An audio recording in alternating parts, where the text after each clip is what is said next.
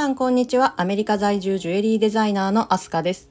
この配信は私アスカがデザイナーとして、ブランド経営者として、また一人の人間として人生のプロセスを楽しみながら奮闘する日々の中で感じたことを、心理学部出身ならではの観点も織り交ぜながら、アメリカサンフランシスコベイエリアからお届けしていこうという番組です。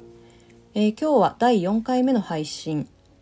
今日はですね、えー、デザイン思考の手法を生かして自分の人生をいかにデザインするかをテーマにやっていきたいと思います。いっかいめからさんかいめまでの配信で、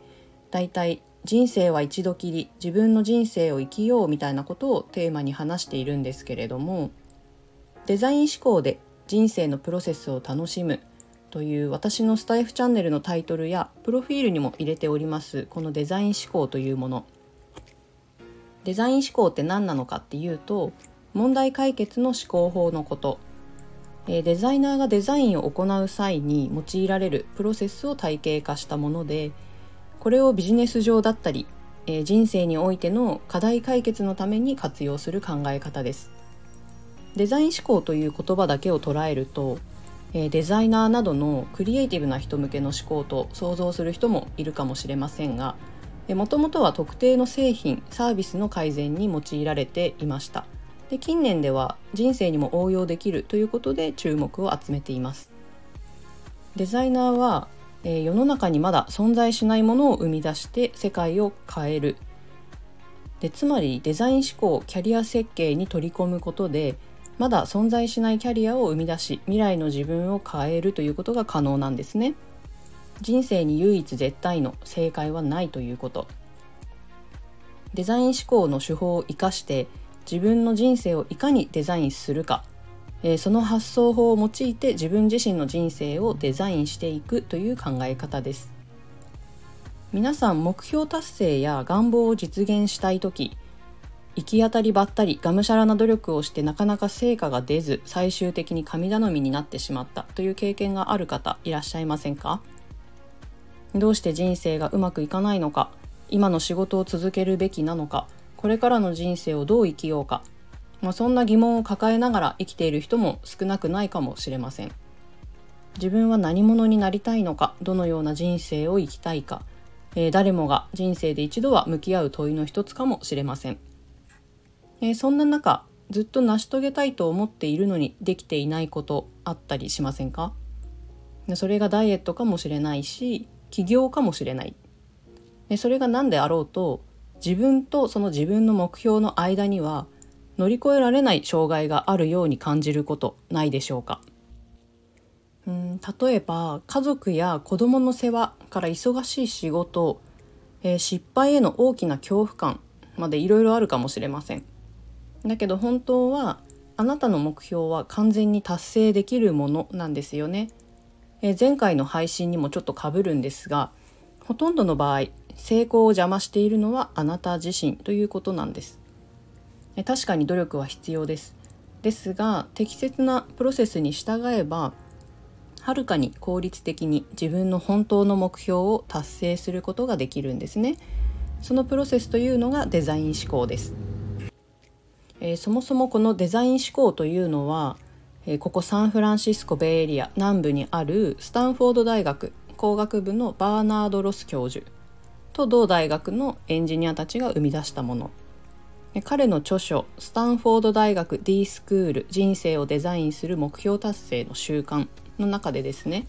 デザイン思考を使えば問題の核心を捉え、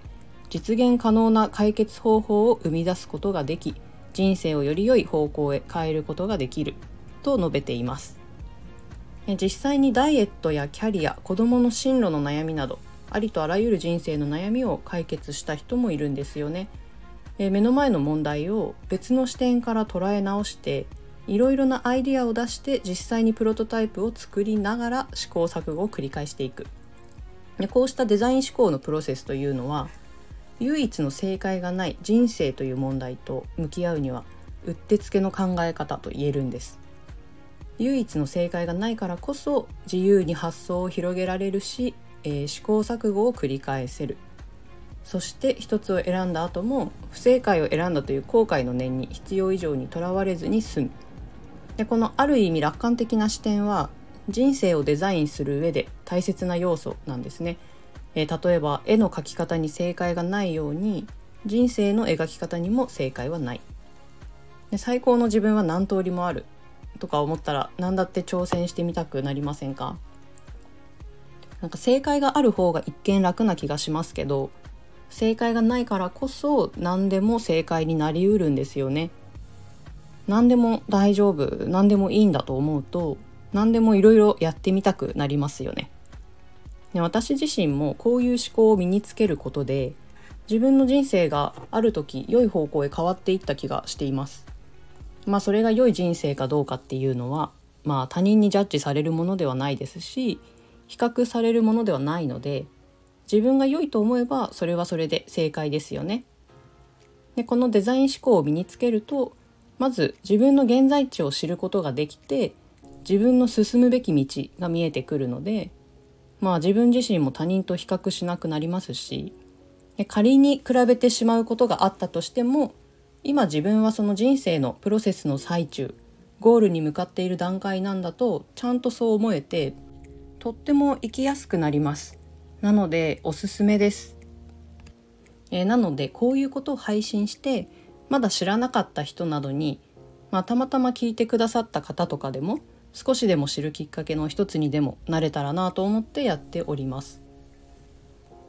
ということで、えー、人生の改善にも役立つデザイン思考、えー、これはいつつのステップから構成されるんですが、これについてはまた次回やっていきたいと思います。それではだいよんかいめの配信、最後まで聞いてくださりありがとうございました。アメリカ・サンフランシスコベイエリアからお届けしました。